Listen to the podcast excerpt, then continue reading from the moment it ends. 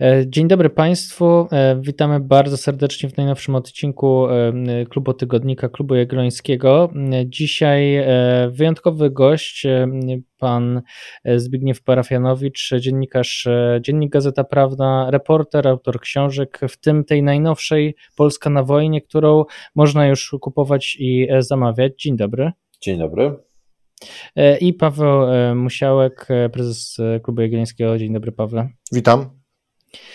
A ja nazywam się Bartosz Brzyski i mam przyjemność dzisiaj e, poprowadzić tę rozmowę, a temat jest e, ważny e, i nie przestaje być właściwie tym czołowym, najważniejszym spośród tych, które no do tej pory były taką osią polityki zagranicznej państwa polskiego, a w tej chwili będzie prawdopodobnie realizować to już nowy rząd, pewnie pod nowym premierem Donaldem Tuskiem.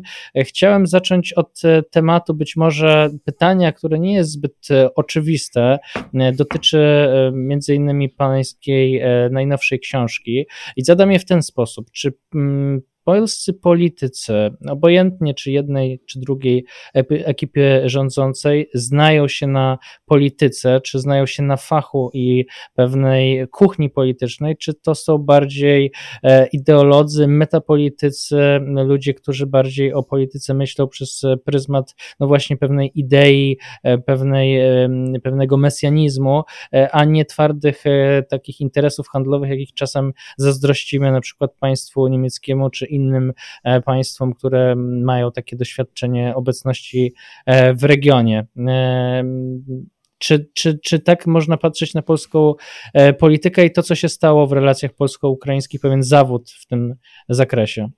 Znaczy, zawsze polityka wobec Ukrainy szczególnie ma jakiś taki komponent mistyczny, taki metapolityczny, który jest no, takim folklorem, który mam wrażenie bywa nieznany szczególnie w, w dyplomacji np. francuskiej, czy niemieckiej, czy brytyjskiej wobec e, Ukrainy, Białorusi czy Rosji, ale mimo wszystko obserwując e, gdzieś tam od późnego kuczmy politykę polską wobec Ukrainy, czy też stosunki polsko-ukraińskie, czy też tą politykę regionalną w Europie Wschodniej, ja mam wrażenie, że, że, że ta polska polityka radzi sobie nie najgorzej na, na, na wschodzie, szczególnie przede wszystkim w Kijowie, bo Białoruś to jest w ogóle inna historia i Rosja. W zasadzie 2004 rok czy 2003 rok, ten, te czasy, kiedy Kwaśniewski budował te półprywatne relacje z Kuczmą, e, to było takie świadome wykorzystywanie tych stosunków półprywatnych do tego, żeby próbować osiągać cele e, polityczne na Ukrainie. To, co Kwaśniewski zrobił w 2004 e, jesienią, na przełomie jesieni i zimy, czyli te negocjacje, które doprowadziły do powtórzenia drugiej tury wyborów,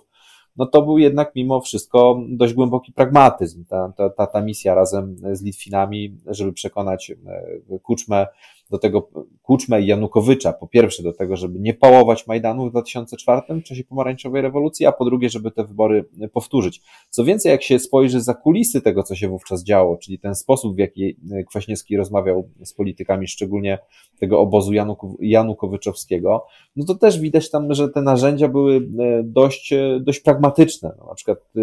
Kwaśniewski wspomina w książce o Janukowyczu, którą wydaliśmy swego czasu z Michałem Potockim, że E, i Rosjanie wspominają też o tym przede wszystkim, że on się posługiwał informacjami od Amerykanów na temat tego, gdzie pieniądze trzymają ludzie z otoczenia Janukowycza, tacy ludzie jak Tychybko, czyli ten techniczny kandydat wówczas w wyborach, czyli postępował rozumnie, stosując e, adekwatne narzędzia do, e, do sytuacji. Jeżeli spojrzymy później na politykę polską wobec Ukrainy, to rzeczywiście miał miejsce ten paradoks, w postaci takiej, że władzę przy, po pomarańczowej rewolucji przejęli ludzie, którzy nominalnie powinni z Polską współpracować ściśle i być prozachodni, no ale ta współpraca była ciężka. To jest e, ten, ten okres prezydentury e, w Kaczyńskiego, to jest sporo zawodu w relacjach z Juszczenką, szczególnie na płaszczyźnie historycznej, ale też w takiej pragmatyce relacji pomiędzy obydwoma krajami znowu dość precyzyjnie były y, definiowane te interesy bezpieczeństwa, czyli dążenie do zbudowania, nieudane oczywiście dążenie, ale to za chwilę do tego dojdziemy, dlaczego te, te, te, te projekty bywały nieudane, dążenie do zbudowania tego mitycznego projektu Odessa Brody Płock, czy tam dostarczania surowców energetycznych z Zakaukazia e, przez Morze Czarne i przez Ukrainę do, e, do Europy Środkowej i Zachodniej, w końcu zaangażowanie w sprawy wojny w Gruzji, czyli też dozbrajanie Gruzinów, co wynika z depesz Wikileaks ujawnionych w, przed kilkoma laty. Czyli też patrząc na tą politykę E, PiSu z lat 2005-2007 i później Platformy Obywatelskiej widać dość precyzyjną, taką umiejętność zdefiniowania tego, co jest na wschodzie dla nas najważniejsze, czyli po prostu właściwego odczytania interesów e, bezpieczeństwa.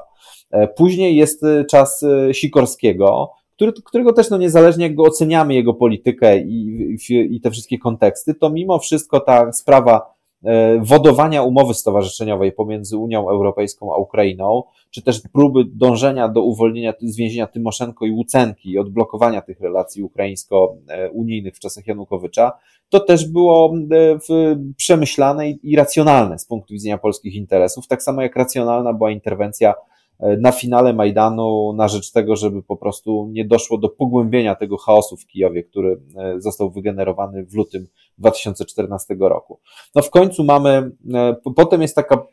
ten taki najsłabszy czas w relacjach z, z Ukrainą, ale też w tym takim patrzeniu na bezpieczeństwo na wschodzie, to jest okres mniej więcej po aneksji Krymu, czyli ten moment, kiedy my w ogóle wypadamy z dyskusji o, o tym, co się dzieje na Donbasie do tego wypadnięcia z dyskusji nigdy nie powinno dojść, bo Polska ma ponad 300 kilometrów granicy z Ukrainą i to, co się dzieje nawet na Donbasie, w odległym rejonie Ukrainy, e, jest dla Polski kluczowe. W interesie Polski jest dążenie do tego, żeby w tych procesach, e, w tych rozmowach po prostu być, nie, nie, niezależnie od tego, e, jak to jest oceniane. Ale po 24 lutego, już przeskakując do inwazji na, na, na pełną skalę, tu też można powiedzieć o tym, że e, to, co Polska powinna robić w czasie, w tym momencie po 24 lutego, zostało zdefiniowane prawidłowo. Polskie elity e, prawidłowo odczytały e, kody, które się pojawiły na wschodzie, na Ukrainie po inwazji rosyjskiej przeciwko Ukrainie. I nawet jeżeli przyjmiemy, że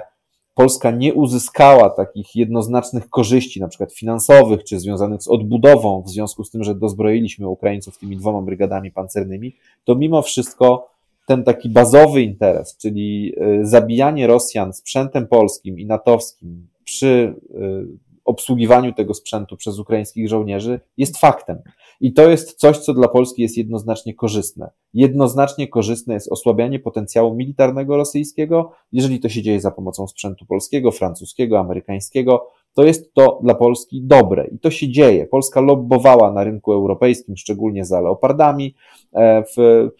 nie spotkało się to z jakąś szczególną, szczególnym zrozumieniem i, i, i może nie, wdzięczność to nie jest właściwe określenie, ale ze zrozumieniem i wzajemnością ze strony ukraińskiej, ale w interesie Polski było to, żeby tego sprzętu natowskiego na Ukrainie pojawiło się jak najwięcej i to było realizowane. Oczywiście jest ta sfera właśnie takich cynicznych interesów, które, no, których e, nie potrafimy realizować w relacjach z Ukrainą szczególnie.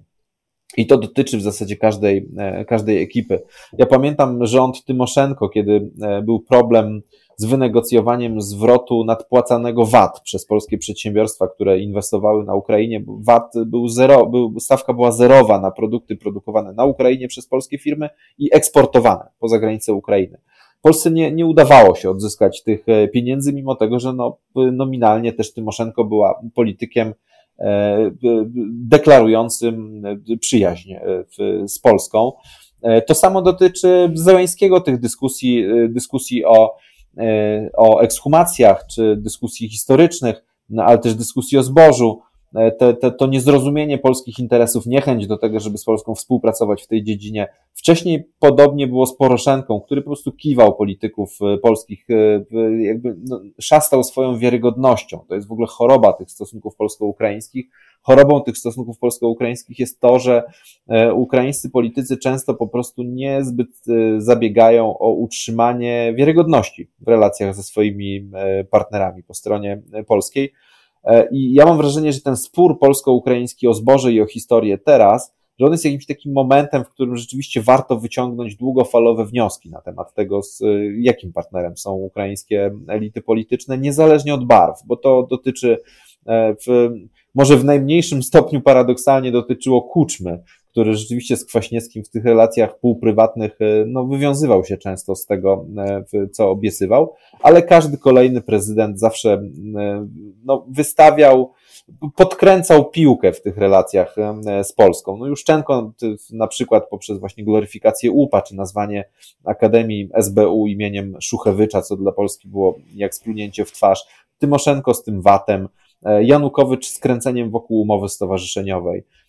Poroszenko e, z, z, też z wykręcaniem kwestii historycznych w relacjach z Dudą, z Dudą, którego zresztą zapraszał do swojego domu prywatnego, któremu zdaje się w, no, w, dzieci Poroszenki grały na tym kryształowym fortepianie, który był w willi Poroszenki. No i w końcu Zełęński, który na dość wczesnym etapie dał do zrozumienia, że E, niekoniecznie musi być, musi być mu po drodze zawsze z polskimi elitami. To ja, ja to obserwowałem już w marcu w Kijowie podczas tego spotkania e, Kaczyński, Morawiecki, premierzy środkowoeuropejscy z Załęskim ze Szmychalem. E, spotkanie, na którym Kaczyński zaproponował tą ograniczoną misję NATO na, na Ukrainie. E, Zełęński później, kilka dni później w wywiadzie dla rosyjskich mediów e, bardzo radykalnie ocenił ten pomysł. To było niezrozumiałe. To miał, miał okazję na spotkaniu wyjaśnić Kaczyńskiemu, żeby po prostu nie wodował tego pomysłu, albo po prostu skomentować go w czasie tego kijowskiego spotkania, a nie żalić się na Kaczyńskiego w mediach rosyjskich. E, no a potem już była tylko, było tylko pikowanie i gnicie no, w tych relacjach właśnie wokół zboża i, i historii. Czyli te takie małe, no, małe, no historia to nie jest mała sprawa czy zboże, ale te kwestie dotyczące interesów poza bezpieczeństwem, one, y, no tutaj w tych relacjach jest, no, no pozostawiają wiele do życzenia. O ile w tej sferze bezpieczeństwa rzeczywiście Polska radzi sobie nie najgorzej, dobrze definiuje y, zagadnienie, dobrze definiuje problem i potrafi te swoje interesy realizować i egzekwować, o tyle w tych sprawach gospodarczych, historycznych, w sprawach e, w te, te, te, takiej pragmatyki relacji dwustronnych, e, to wychodzi ciągle słabo i ten trend jest stały od y, bardzo dawna. E, Pawle, pan Zbigniew e, Parawianowicz tutaj narysował też konkretne przejście w stronę tego, o czym chcę później rozmawiać, to znaczy jakie właśnie wyciągnąć wnioski z tego zawodu trochę e, i z tego gnicia tych relacji. Natomiast no, nadal utrzymuję swoje pytanie, jak na to patrzysz, na tę kwestię właśnie polskiej, patrzenia polskiej klasy politycznej na, na wschód i tego właśnie napięcia między cynizmem a pewne, pewną um, pewnym misjonizmem. Ja bardziej tak naprawdę uzupełniająco, nie polemicznie do tego, co mówi Zbigniew Parafianowicz, bo wydaje mi się, że że to jest tak, że mm, faktycznie co do takiego dużego obrazka, uważam, że polska polityka wschodnia w ogóle jest takim sukcesem trochę prześnionym, to znaczy e, ja uważam, że tak naprawdę pewne spory, które odbywały się w ramach naszej elity politycznej, one odbywały się w ramach pewnego paradygmatu, z którego my nie wychodziliśmy. Niektórzy ten paradygmat nazywali polityką właśnie giedroyciowską, neoprometejską, nas można tutaj pewnie jeszcze kilka wymienić, natomiast no, istotą e, było to, żeby jednak potraktować Ukrainę jako ten kluczowy obszar, e, który będzie tak naprawdę decydował o tym, czy Rosja będzie mocarstwem, czy nie. To znaczy, my mieliśmy bardzo silnie wdrukowaną tą tezę e, e, Brzezińskiego o tym, że właśnie ta Ukraina jest takim tak naprawdę polem starcia między Zachodem i Rosją. I oczywiście w Polsce różniliśmy się tym, jak mocno akcentowaliśmy tą diagnozę. Mam wrażenie, że właśnie ta różnica między głównie PiS a Platformą polegała na tym, że PiS lubiał wręcz manifestować tą prawdę o tej diagnozie i iść na taką e, czasami e, właśnie konfrontację, ale niekoniecznie rozumianą jako, jako e, żadną agresję wobec, wobec Federacji Rosyjskiej, ale przede wszystkim nie widział sensu jakby ukrywania właśnie tego faktu, że mamy do czynienia po prostu z geopolityczną rywalizacją i ta Ukraina jest to jakby dla nas kluczowa, bo Ukraina po stronie rosyjskiej będzie dla Polski dużym zagrożeniem, Ukraina po naszej stronie, czyli zachodniej będzie dużym wzmocnieniem i osłabieniem jednocześnie największego zagrożenia, jakim Rosja jest. Platforma Mam wrażenie, że robiła to bardziej delikatnie. Oczywiście w ramach polityki resetu z Rosją starała się wyciszać e, wsparcie dla Ukrainy też wtedy, podkreślmy, jednak nie było koniunktury politycznej. Przy rządach Janukowycza no, trudno było e, żywić nadzieję, że ta Ukraina będzie podążać tą ścieżką europejską, więc można powiedzieć, że były pewne argumenty, które w tamtym czasie działały usprawiedliwiająco e, na rzecz tego, że ta polityka Platformy wobec Ukrainy, ona nie była e, jakoś szczególnie intensywna, ale we wszystkich strategicznych kwestiach typu poparcie dla ścieżki europejskiej, tak zwanej dla Ukrainy, przecież poparcie dla umowy stowarzyszeniowej, e, dla też członkostwa e, przecież w NATO, bo przecież przypomnijmy, no, ten nieszczęsny szczyt Bukareszcie 2008 rok, to była jednak wspólna, jedna z ostatnich zresztą pewnie wspólnych projektów, tak nazwijmy, Donalda Tuska czy Radosława Sikorskiego i Lecha Kaczyńskiego. Oni się wtedy podzielili rolami, jakoś są współpracowali na rzecz tego, żeby Ukraina tą perspektywę otrzymała z Gruzją. Wiemy, że to się nie udało, ale jednak to pokazywało, że nawet po stronie Platformy, tam gdzie były te strategiczne interesy i czasami pewien konflikt z Rosją, to, to mm, Platforma też była zdolna do tego, żeby tą Ukrainę poprzeć chociaż pewnie werbalnie nie tak silnie e, jak, e, jak PiS. I to powiedziawszy, chcę, chcę właśnie podkreślić, że ta moim zdaniem wspólnota, e, a szczególnie po roku 2014, kiedy tak naprawdę Platforma zerwała już jakiekolwiek nadzieje związane z resetem i też w sensie retorycznym przeszła na pozycje, można powiedzieć, pisowskie, więc jakby w ogóle wtedy też ten kontekst ukraiński zaczął inaczej pracować w naszej debacie publicznej. Ja mam wrażenie, że mamy konsensus ponadpartyjny i to jest jakby coś, co w ogóle słabo jest jakby obecne w debacie publicznej, e, a szkoda, bo moim zdaniem jest to, jest to jakiś tam mimo wszystko sukces i e, i ten konsensus z jednej strony jest dobry, to znaczy to, co powiedział Zbigniew Parafianowicz, on się odbywa przede wszystkim na płaszczyźnie tej polityki bezpieczeństwa, ale jednocześnie ja mam właśnie poczucie, że to, e, to hasło, że nie ma wolnej Polski bez wolnej Ukrainy, ono w polskiej przestrzeni publicznej, w polskim E, e, ekosystemie medialnym zaczęło funkcjonować w taki sposób, że my zaczęliśmy bardzo mocno utożsamiać interesy Ukrainy z interesami Polski, co spowodowało, że my nie umieliśmy prowadzić zdrowej polityki warunkowości, która to polityka niestety z krajem o tak mocnym e, mindsetie jeszcze dyplomacji radzieckiej, która, która, która ten kod kulturowy jest tam bardzo mocno obecny, to widzieliśmy w ostatnich miesiącach dość mocno, spowodowało, że my no, poczuliśmy bardzo mocne rozczarowanie, zarówno te, o których mówi Zbigniew Parafianowicz, jak i szczególnie w ostatnich miesiącach też e, pewnym szokiem było to, że Ukraińcy potrafią jakby zrobić taką woltę w lasach z Polską, jaką, jaką zrobili. Więc odpowiadając Bartek na twoje pytanie dotyczące ile tam było romantyzmu, to ja chcę powiedzieć, że może nie tyle y, to, to jest jakby jakiś wielki triumf realistów, e, e, którzy mają poczucie triumfu nad romantykami, bo moim zdaniem tam to, to, nie chodziło o romantyzm, chodziło faktycznie o to, że nam się, nam trudno było uwierzyć w to, że Ukraina jest w stanie zdefiniować swoje interesy w obecnej sytuacji strategicznej w taki sposób, że jest w stanie prezydent Zełenski powiedzieć na forum ONZ wobec Polski to, co powiedział. I moim zdaniem, no, trudno było zakładać u polskich decydentów, że Ukraina tak krótkowzrocznie podejdzie do relacji z Polską, jak to zrobiła. E, I, i moim zdaniem, ja jakby daję polskim politykom jakby właśnie prawo do tego błędu, bo ten błąd ze strony Ukraińców jest bardzo, e, moim zdaniem, kosztowny. Ukraińcy teraz się będą przekonywać, jak bardzo e, to było kosztowne, bo ja uważam, że ta zmiana klimatu społecznego i politycznego w Polsce, która się odbyła w relacjach z Ukrainą, ona ten klimat się zmieniał już przed tą całą aferą zbożową, e, też oczywiście kontekst zmęczenia tą wojną, też zmęczenia e, kwestiami uchodźczymi, ale także pewnego rozczarowania właśnie na tle tego, że w sensie historycznym my nie otrzymaliśmy nic. Relatywnie e, było to przecież bezkosztowe dla strony ukraińskiej, żeby coś Polsce dać, a Ukraińcy zamanifestowali to, że po prostu z tą Polską się nie muszą liczyć. Więc moim zdaniem dzisiaj nawet nowy rząd, wchodząc, wchodząc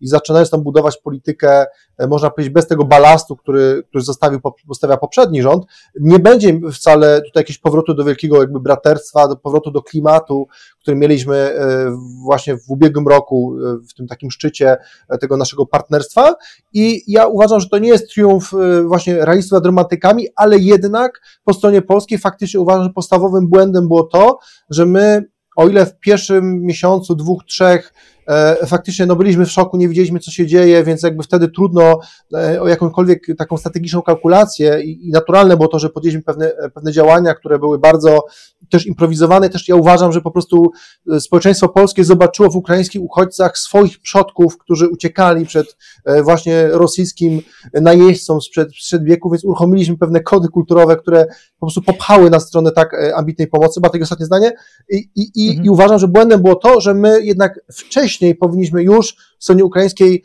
e, sygnalizować to, że owszem, pewien pakiet pomocy należy się z tytułu samej wojny, ale jednak pewne e, e, szersze wsparcie dyplomatyczne, inne, które naprawdę po polskiej stronie było, było bardzo wyraźne i też bardzo znaczące, szczególnie na forum natowskim, ale unijnym również, że ono nie jest za darmo. I mam wrażenie, że właśnie problem polegał na tym, że myśmy na jakimś już etapie tak mocno weszli w klimat, szczególnie prezydent Duda, jego otoczenie w taki klimat braterstwa, że trudno nam było przejść z takiego klimatu braterstwa w, takim, w taką logikę e, handlową, o której Ty Bartek wspomniałeś. I to moim zdaniem doprowadziło do tego, że Ukraińcy to wykorzystywali, po, po polskiej stronie rosła, rosła frustracja, na razie podskórnie i ona wybuchła w momencie, w którym faktycznie ten spór już się odkrył e, i, i jakby dzisiaj no, będziemy zbierać z tego żniwa, bo on, on jakby nie dotyczy tylko zboża, on jest znacznie szerszym sporem, trochę pokazującym jakby większe rozczarowanie stroną ukraińską po polskiej stronie, nie tylko po stronie nazwijmy tej pisowskiej, bo to rozczarowanie jest naprawdę bardzo daleko idące, przekraczające elektorat PiSu. To ja wykorzystam cytat z, mm, książki, z książki Zbigniewa Parafianowicza. Jeden z ministrów e, mówi w swojej wypowiedzi, pada takie zdanie: Wschód wymaga udawania, że zawsze się jest silnym i wszystko się rozumie. Skoro minister mówi takie zdanie, to czemu mamy wrażenie, że jednak ta polityka nie realizuje tego, co w tej diagnozie zostało postawione? To jest pytanie do mnie. Tak. Okej. Okay. To, to, jest tak, że rzeczywiście ten, ten element emocjonalny, który się pojawił po 24 lutego, on się w pewnym momencie e, okazał balastem. Bo rzeczywiście nie, nie, nie, nie uwzględniliśmy, nie, nie doszacowaliśmy tego faktu, że poza sowieckością, pewną postsowieckością dyplomacji ukraińskiej, jest tam też ogromny komponent oligarchiczny, biznesowy, który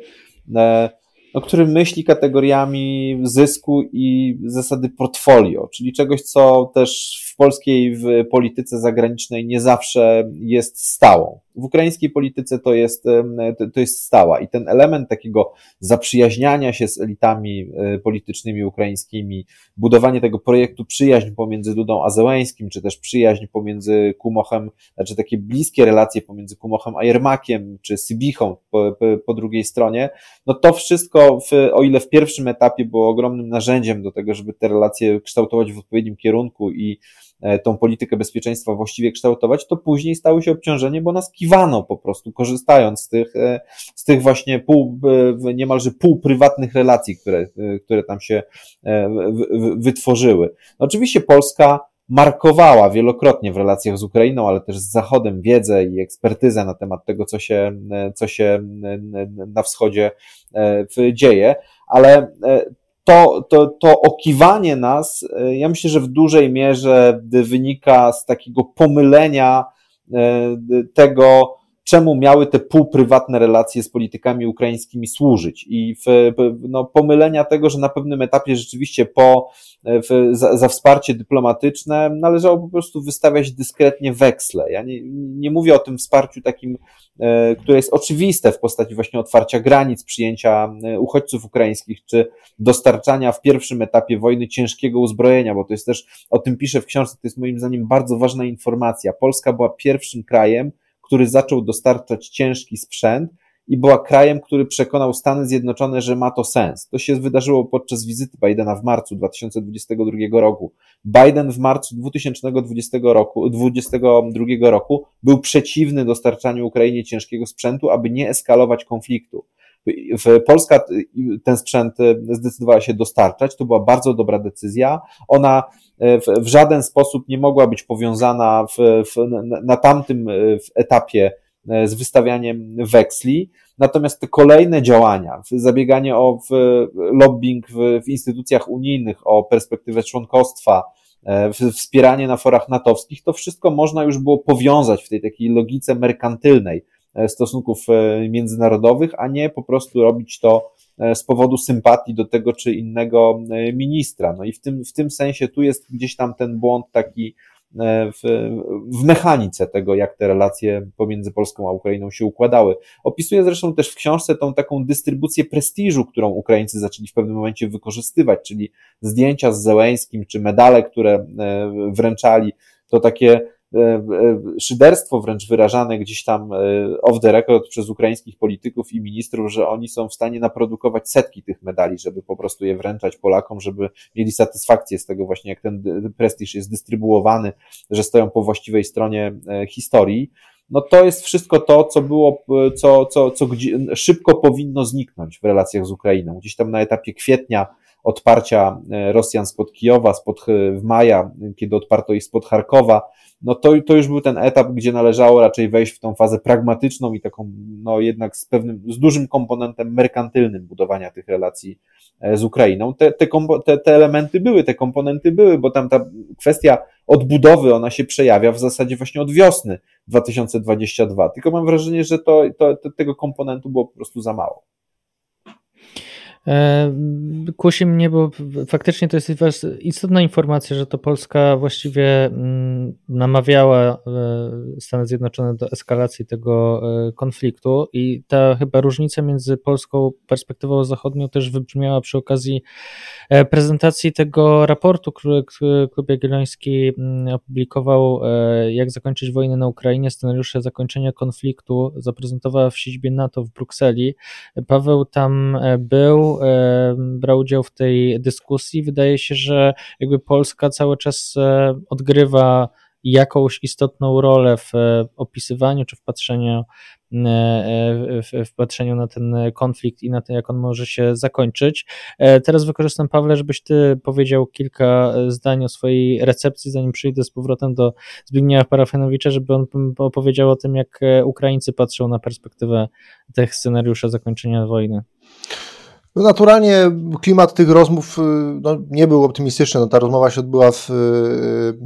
w zasadzie w ten sam dzień chyba nawet, kiedy został opublikowany ten słynny wywiad generała Załużnego, no więc naturalnie y, dużo, tak powiem, podstaw do optymizmu nie było. Ja nie chciałbym przypisywać konkretnych test do poszczególnych osób, bo obowiązywała formuła Chatham House, czyli nie przypisujemy test do poszczególnych osób na zewnątrz, aby ta rozmowa była bardziej swobodna, ale, ale myślę, że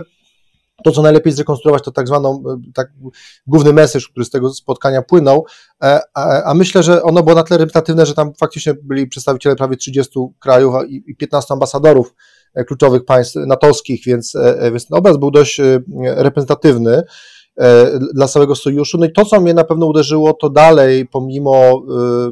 wielu tak naprawdę miesięcy udowadniania, tak przynajmniej ja miałem wrażenie, że e, to, co, czego ta wojna nas nauczyła, to to, że czerwone linie, które Zachód definiuje, są tylko w naszych głowach. To znaczy, e, e, Zbigniew Parafianowicz mówi o tym, że to Polacy przekonywali Amerykanów do wysłania ciężkiego sprzętu i do dzisiaj jest tak, że na forum czy natowskim, czy unijnym wciąż e, jakby ta, ten strach przed tym, aby ta Ukraina za bardzo nie wygrała, czy Rosja za bardzo nie przegrała jest obecny. Czy mi się wydawało, że E, że ten strach już dawno powinien minąć wraz z tym, jak się okazało, że kolejne czerwone linie są przekraczane i bez jakichś szczególnych konsekwencji, e, a tymczasem okazało się, że, że w czasie rozmowy mm, to, że my tą pomoc e, zachodnią jako całość limitujemy, to jest funkcja bardzo konkretnego strachu, który bierze się z tego, że z jednej strony państwa zachodnie no nie chcą, żeby oczywiście Ukraina przegrała, e, nie chcą, żeby Ukraina e, e, przegrała, ale też nie chcą, żeby Rosja przegrała. Więc jakby moim zdaniem ten strach przed tym upadkiem Rosji, bo to powiązanie między zwycięstwem Ukrainy a kryzysem, który się narodził w Federacji Rosyjskiej, był tam bardzo mocno widoczny. I myśmy tak naprawdę jechali, ja i moi współpracownicy, którzy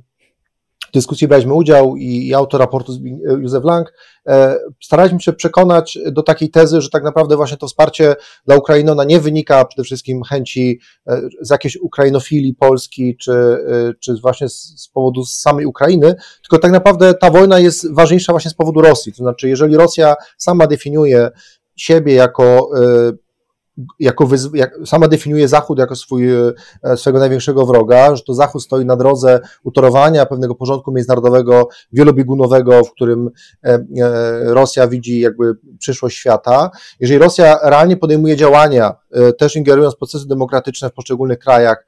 czy używając bardzo poważnych instrumentów energetycznych do tego, żeby ingerować w systemy polityczne, gospodarcze jakby Zachodu, no to jeżeli Rosja jest jakby głównym zagrożeniem, no to nie ma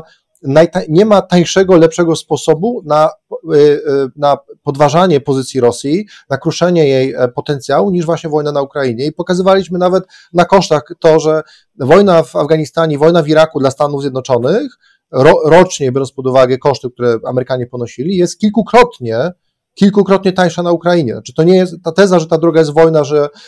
że to zmęczenie bierze się właśnie z tych dużych kosztów. My chcieliśmy właśnie z tym się skonfrontować i, i pokazać, że tak naprawdę koszty, które ponosi Zachód są kosztami wojny, a nie kosztami wsparcia e, dla Ukrainy, bo to są dwie zupełnie różne rzeczywistości i bardzo mocno e, właśnie no, wybrzmiało ten strach, o którym jakby powiedziałem, połączony jest dalej z tą kwestią atomową, która jest dalej w umysłach ludzi Zachodu czymś, co, co w Unii bardzo mocno pracuje. I tu też starać się posłużyć takim argumentem, który wskazuje, że Rosja, która pozyskuje dzisiaj już na skalę coraz bardziej masową uzbrojenie z Iranu,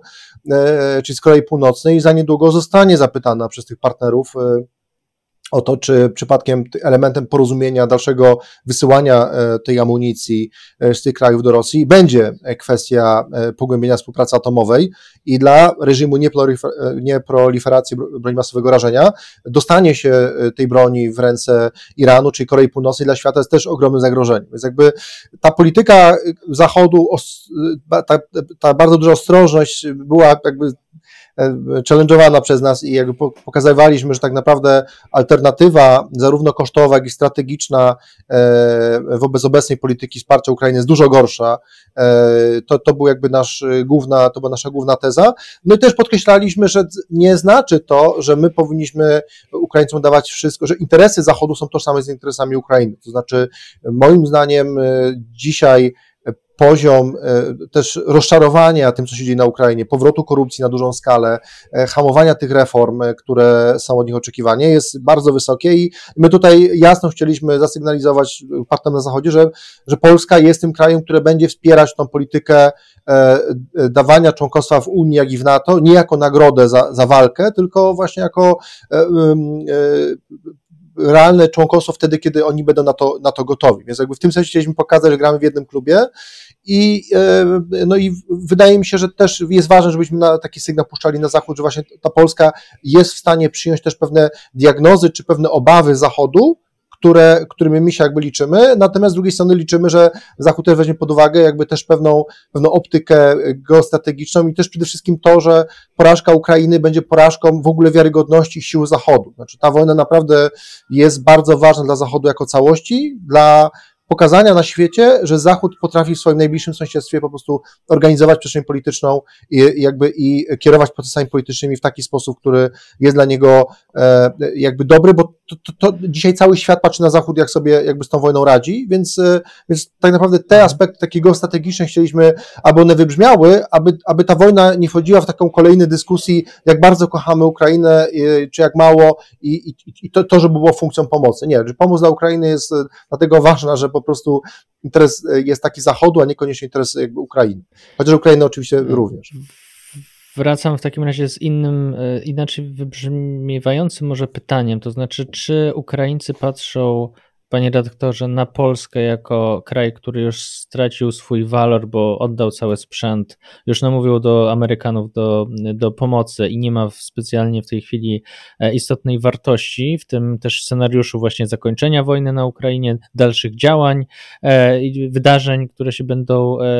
działy, czy jednak po prostu Polacy nie potrafią tego w jakiś sposób pokazać, z tego względu, że no przecież i tak e, walczą o jak najlepszy scenariusz, najbardziej pozytywny dla tego kraju, wobec czego nie trzeba się o nic targować. Znaczy ja myślę, że dokładnie tak jest. My w zasadzie, nasza specjalizacja, jeśli chodzi o dozbrajanie Ukrainy w tym pierwszym etapie wojny, to było dozbrajanie wojsk lądowych przede wszystkim, albo e, uzbrojenia, które służyło na przykład do strącania e, śmigłowców rosyjskich. W zasadzie te nasze możliwości są już ograniczone. To, to, to jest kwestia serwisu, E, pomocy w tym, żeby ten sprzęt był utrzymywany.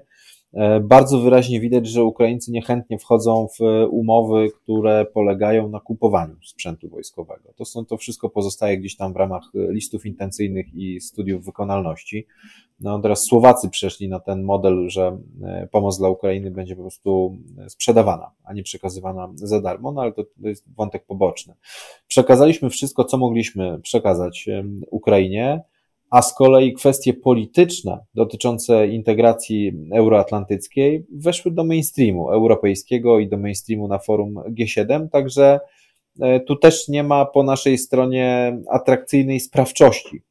w, z perspektywy Kijowa. E, no i Kijów po prostu orientuje się władze w Kijowie. Ja myślę, że to niezależnie od tego, czy rządzi Zełenski, czy by rządził Poroszenko, czy ktokolwiek inny. E, Kijów po prostu analizuje to, gdzie uzyska e, tej sprawczości więcej. I w,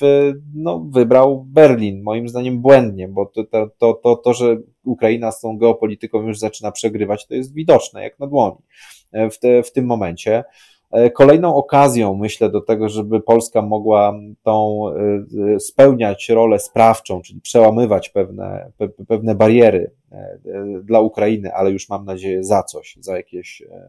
konkretne korzyści, które państwo polskie będzie odnosiło, to jest kwestia walczenia z taką rodzącą się wizją w Unii Europejskiej i w NATO, wizją e, pozostawienia Ukrainy w wiecznym przedsionku, czyli spowodowania, że jest to państwo wiecznie stowarzyszone i z Unią Europejską, e, i z NATO. E, tutaj e, no, będzie pewnie rola dla naszej dyplomacji, no bo rzeczywiście w interesie Polski jest to, żeby ujednoznacznić tą architekturę bezpieczeństwa na wschodzie, czyli pozyskać kolejny kraj, który będzie na trwale zakorzeniony w tej, w tej, w tej architekturze euroatlantyckiej i na trwale będzie obszarem bezpieczeństwa, a nie obszarem niestabilności. Natomiast no, to wymaga jakiejś głębszej refleksji, głębszej to, no to jest duże wyzwanie intelektualne dla polskich elit, jak sprawić, żeby e, ten kolejny etap współpracy i lobbowania za interesami ukraińskimi właśnie już się nie odbywał e, bez tych umownych weksli wystawianych gdzieś tam dyskretnie za, za usługi, które Polska może spełniać. Bo rzeczywiście przed Ukrainą ciężki czas. To nie to, to zmęczenie e, wojną, niezależnie od tego, jak, jak obiektywne są obciążenia po stronie Zachodu, czy po stronie państw europejskich, czy po stronie Stanów Zjednoczonych, E, to, to zmęczenie i też taki zmiana wiatrów politycznych, e, szczególnie w Stanach Zjednoczonych, one są widoczne i Ukrainie coraz ciężej będzie przekonywać i na forum G7, i Niemców, i Stany Zjednoczone do tego, żeby sprawy poszły w kierunku takim, e, jakim chce Załęski, tym bardziej, że Załęski nie ma, nie ma oferty w postaci mapy, na której może pokazać, że te efekty kontrofensywy są zadowalające i że w Ukrainę dalej warto jednoznacznie i dużo inwestować. Także ta, e, w, w tej sinusoidzie stosunków polsko-ukraińskich znowu e, pojawia się opcja na to, żebyśmy wchodzili na górkę, a, w, a, nie, a nie pozostawali w tym, e, w tym, w tym, w tym lejku. Tylko, no, tak jak mówię, tym razem to, jest, to powinna być już refleksja oparta o, o, o bilans tego, co polska dyplomacja i Polska jako państwo może z tej współpracy realnie uzyskać. W takim razie pytanie, jeżeli ta, mm, ten scenariusz, ta możliwość, że wejdziemy na górkę się e, pojawia, a prawdopodobnie już e, na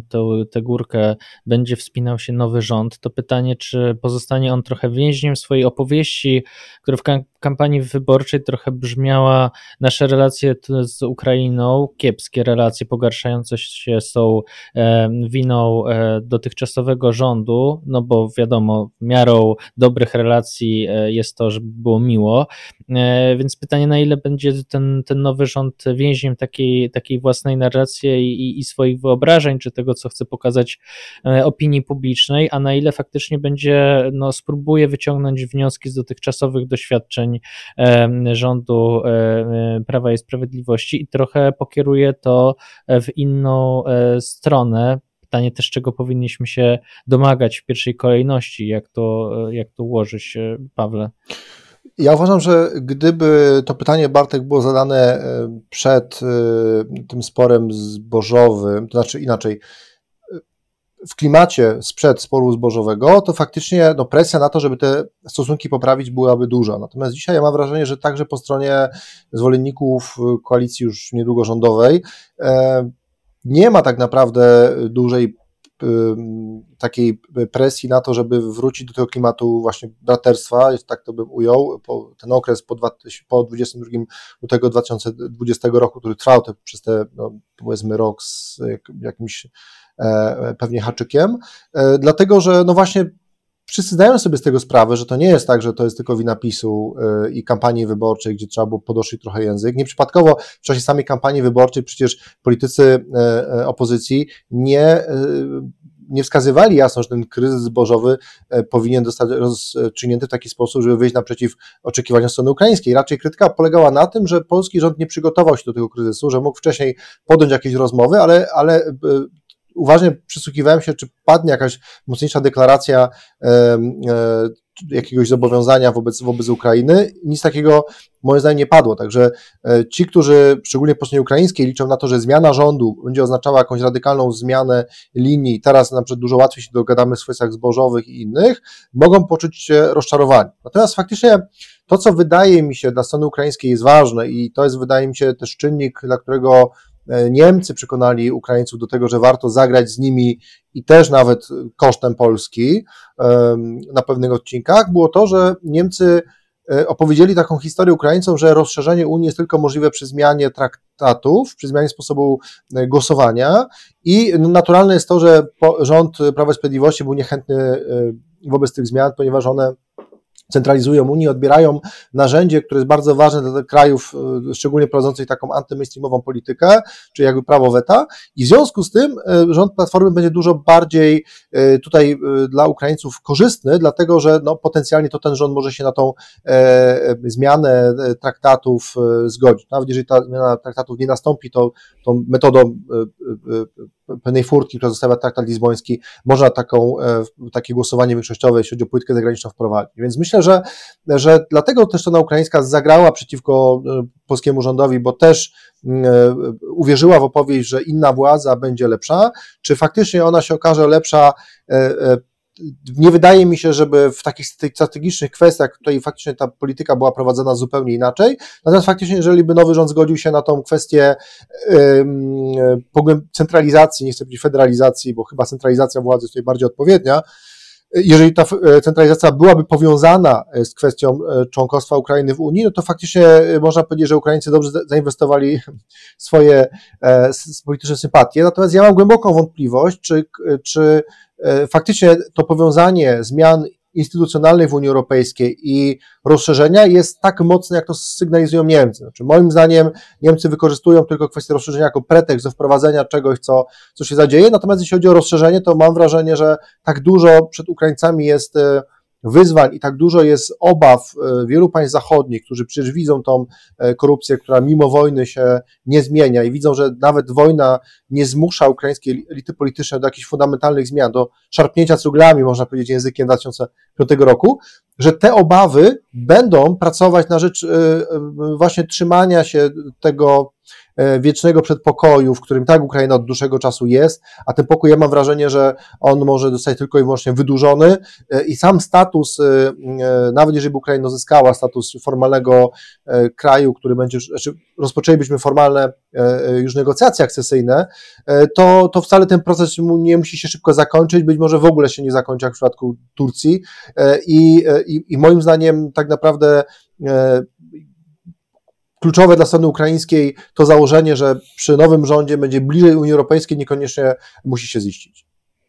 Panie redaktorze, to samo pytanie i adwocem nie będę dopytywał. Warto przypomnieć, kto był pierwszym politykiem w Polsce, który zwrócił uwagę na problem zboża, jeśli chodzi o relacje z Ukrainą. Tym politykiem był Donald Tusk i to na bardzo wczesnym etapie, to było jakoś latem 2022 roku, zdaje się. Także to taka wiara w to, że no, no nowa e, koalicja rządząca nagle e, otworzy się szeroko ramiona i, i zaprzyjaźni z Załęskim, no może okazać się naiwna. To nie jest tylko kwestia tego, co Tusk mówił o zbożu. To jest też kwestia tego, że partię, koalicję rządzącą będzie tworzyła partia, która reprezentuje interesy wsi, czyli PSL, który też będzie musiał uwzględnić pewne aspekty dotyczące właśnie rolnictwa, zboża i kwestii e, handlu e, czy współpracy z Ukrainą w tej dziedzinie. E, kolejna kwestia to jest to, że warto przypomnieć, jak Tusk prowadził politykę wobec Ukrainy po przejęciu władzy w 2007 roku. Kijów był bardzo odległą stolicą na liście wizyt, które składał wówczas premier polskiego rządu. Także to, to, to nie jest tak, że te relacje polsko-ukraińskie po zmianie władzy, one na pstryknięcie po prostu się odmienią. E, ja też nie wierzę w to, że e, ludzie E, którzy rządzili przez dwie kadencje z Platformy Obywatelskiej, w tym Sikorski, który był jednym z najdłużej urzędujących ministrów spraw zagranicznych e, w Polski, niezależnie od tego, jak się ocenia tą jego politykę, nie wierzę, żeby to była ekipa i ludzie, którzy dadzą nabrać się na, na, na, na, na zdjęcie i na dystrybucję e, prestiżu.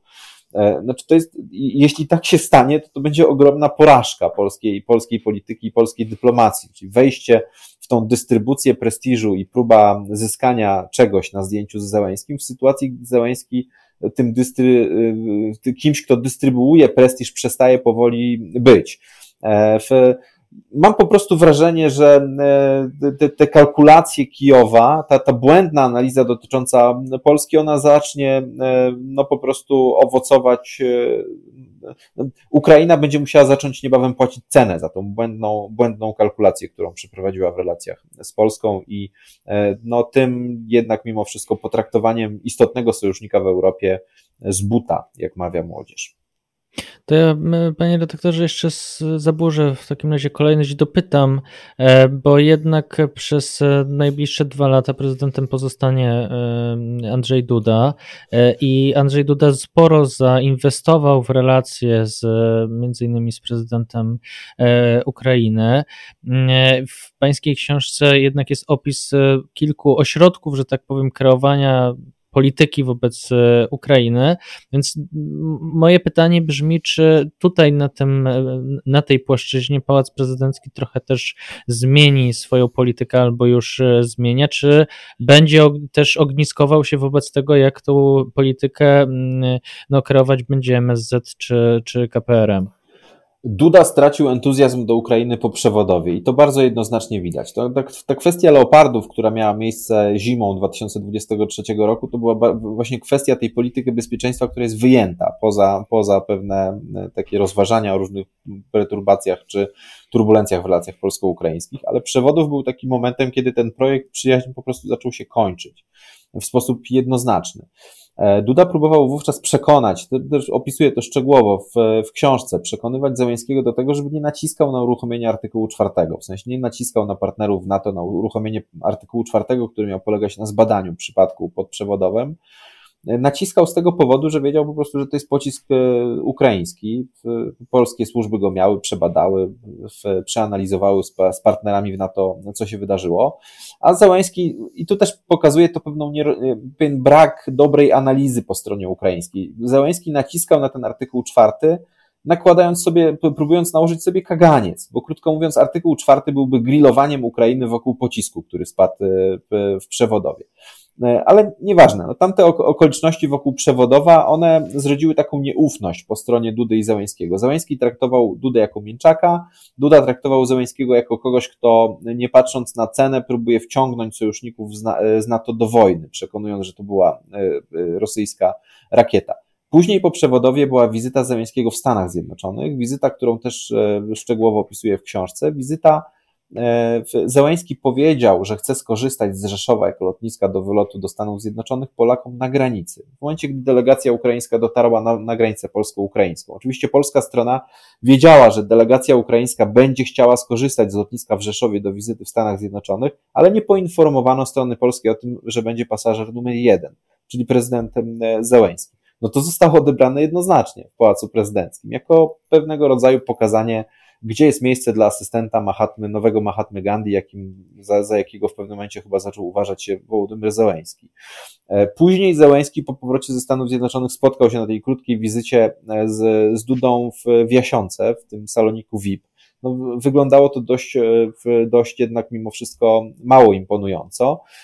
No po czym była cała seria wizyt europejskich Załęskiego. Był Londyn, był Paryż i była Bruksela i dopiero później Warszawa. Sprzedawana przez polską dyplomację jako pierwsza wizyta oficjalna z udziałem małżonki, e, dwudniowa, co w gruncie rzeczy protokolarnie ma pewne znaczenie, ale co do zasady Polska jako ten sojusznik, który pierwszy stanął do walki obok Ukrainy, no została potraktowana gdzieś tam w,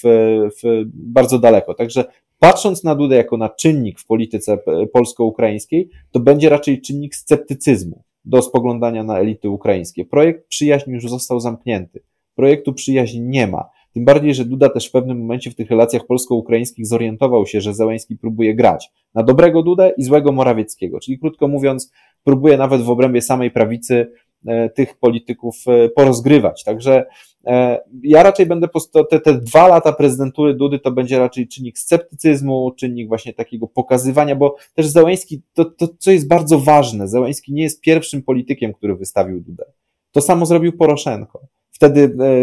ja pamiętam, to był 2015-16 rok, 15, kiedy po objęciu władzy PiS rozmawiał z Ukraińcami o tym, że na tej fali wprowadzania do rządu ministrów z obcymi paszportami, że może warto by było w tym rządzie, żeby znalazł się Polak.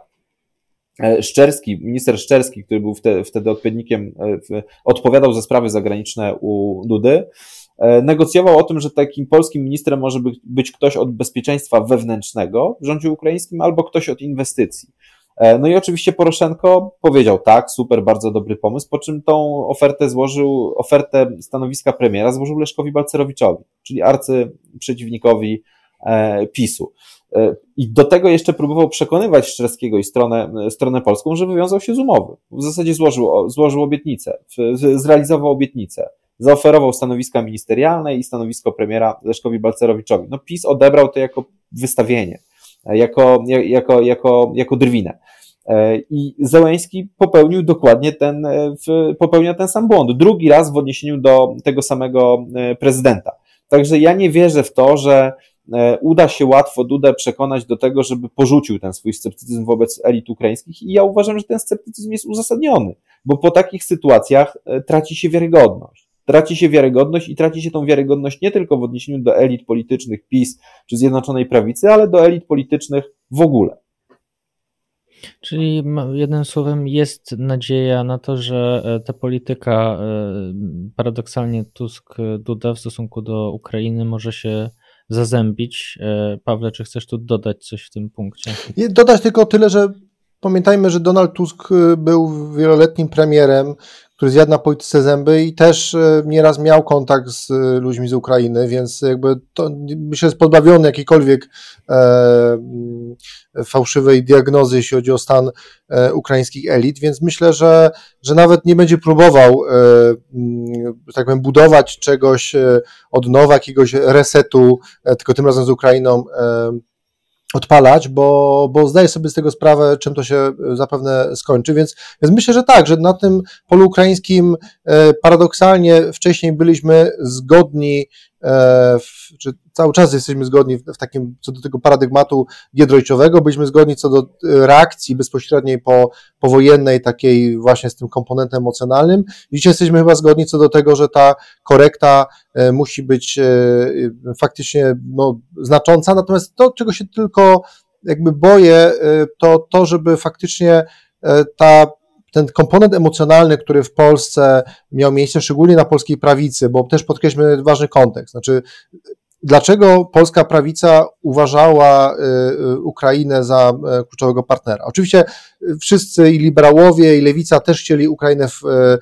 w NATO czy w Unii Europejskiej, ponieważ jest to przesunięcie granicy z zachodu na wschód. Ale polska prawica chciała z jeszcze jednego powodu, z którym pewnie niekoniecznie by się tutaj e, zgodzili liberałowie i lewicy. Mianowicie ta Ukraina miała być tym brakującym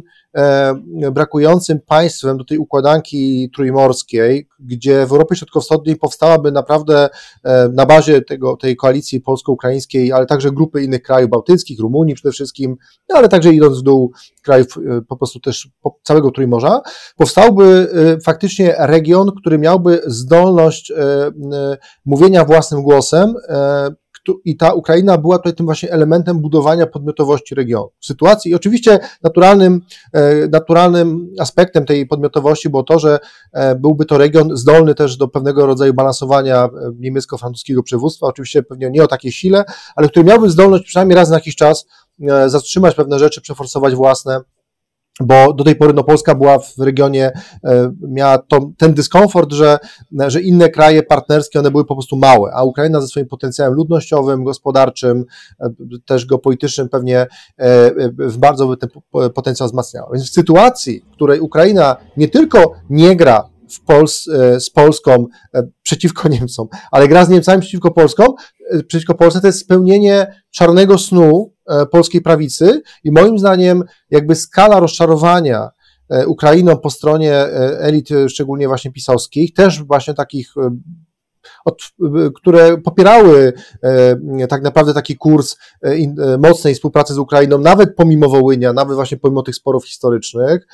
Dzisiaj te osoby są bardzo mocno rozczarowane i moim zdaniem na polskiej prawicy będzie być może rósł taka,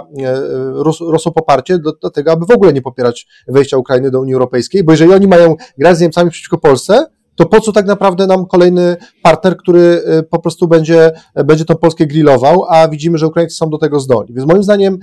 to jest ciekawe pytanie, jak tak naprawdę nie tylko rząd będzie prowadził tą politykę z Ukrainy, ale tak naprawdę jakie też emocje pojawią się po prawej stronie i niewykluczone, że jeżeli faktycznie ta kwestia e, powiązania wejścia, o czym powiedziałem wcześniej, wejścia Ukrainy do Unii będzie powiązana ze zmianą instytucjonalną i rząd Platformy się zgodzi na to, bo będzie miał obietnicę, że to gdzieś popcha jakby Ukrainę, to tym bardziej będzie to polską prawicę wpychało w duży sceptycyzm co do w ogóle tak zwanej jakby kwestii ukraińskiej. Więc, więc to na koniec chciałbym postawić jako taki nieoczywisty, e, nieoczywisty znak zapytania, który nad tą polityką wobec Ukrainy w najbliższych latach e, pewnie trzeba postawić.